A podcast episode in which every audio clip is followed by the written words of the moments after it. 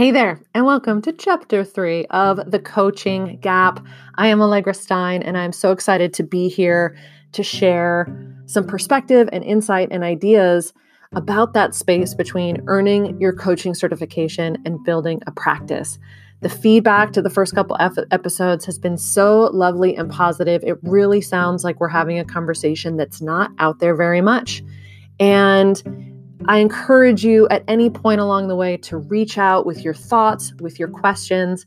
You can respond via Anchor using the button down below if you're listening through the Anchor app to send me a direct message. Or you can head to my website, allegrastein.com, and at the bottom you'll see links to my Instagram and LinkedIn pages, and you can please find find and connect with me there. I would love to hear from you. On today's episode, I am excited to share with you what I think is the simplest way to start practicing your craft and finding clients and doing your work, and also what I think is getting in the way of those very simple steps. So let's get started.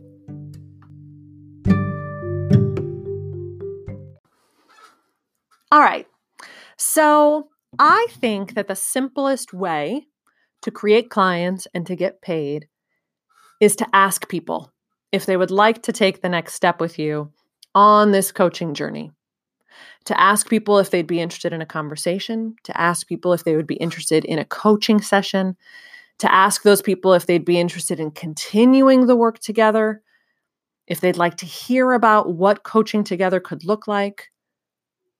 Being willing to ask and increasing your willingness to ask people, individuals, one person, if they would be interested in taking the next step with you.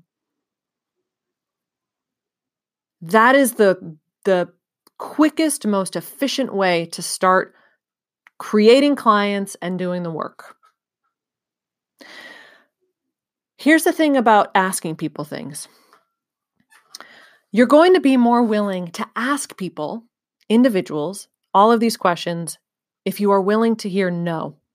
And I think that our fear of hearing no, or our fear of people thinking something, or feeling a certain thing if we ask them, or not telling us what they really want, our fear of making a request is what keeps us from that shortest path. So, to increase your willingness to ask questions, you got to be willing to deal with and feel all of the feelings that come with making a request. Are you willing to hear no? Are you willing to sit with the possibility or the reality that there are going to be people who do not want to continue the conversation with you about having a coaching partnership? Are you willing to hear no from someone who you send this awesome proposal to and they come back with, you know what, it's just not right for me right now? That, I believe, is one of the most essential, important things that you can work on is an, as a new coach. And the way that you do that is by asking one person at a time if they would be interested to know more, curious about having a coaching session together, if they would like to experience this new tool that you've just learned that you're so excited to bring into the world. What I see happen now this is this is how you move from level 1 of the coaching pyramid which I spoke about in the previous episode. How you move from level 1 to level 2. Level 2 is application. Level 2 is the experimentation, the play, the creativity. Level 2 is being in the work. It is where the art and the craft of coaching really starts to take shape. And I want you to stay there for as long as possible before moving to level three. Level three is how to turn all that into a business. What I see happening a lot is coaches, including myself, jump from level one all the way up to level three. They bypass this zone of learning and and just adventure and trying things out and staying in the work as much and directly as possible. They jump from level one to level three and start saying, But how do I build a business? Now, if you're like me, I signed up for an online business building course. And if you are also in that world, you know that online business building is an entirely different beast. When I was in my, you know, when I started the online business route, suddenly it wasn't about doing the coaching. It wasn't about just talking to people one at a time and act, as much as possible having coaching conversations. It was building a website and a funnel and a newsletter and content and headshots and branding and logos and and I I believed that if I just did all those things at the end of it I would be working with someone and they would be paying with paying me. And as I reflect on it now it's almost like this very short distance between me and my next client right? The distance between me and my next client is bridged by my willingness to ask someone if they would like to take a next step with me, that very short distance suddenly became wider and wider and wider.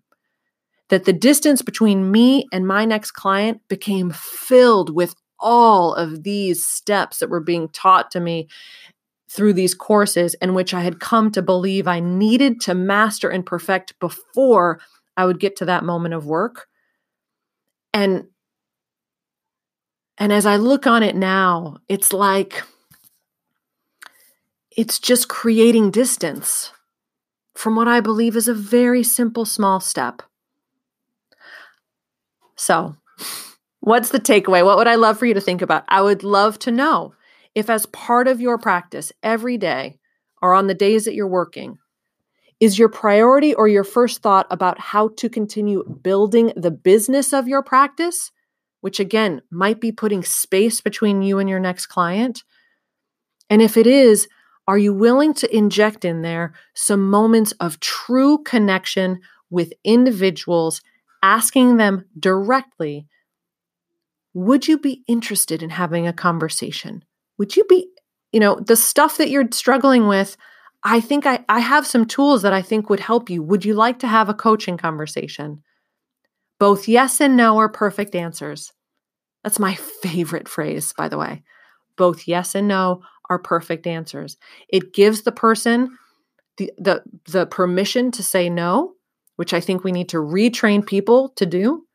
And it also helps you in asking, in knowing that you ask without expectation, that yes and no are both perfect answers. You're just curious to know if they would like to take this step with you.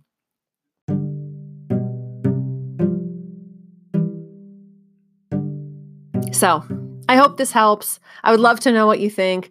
I would love to know if you feel willing or scared or excited to start working more of this direct ask, short path, close that gap between you and your next client into your practice.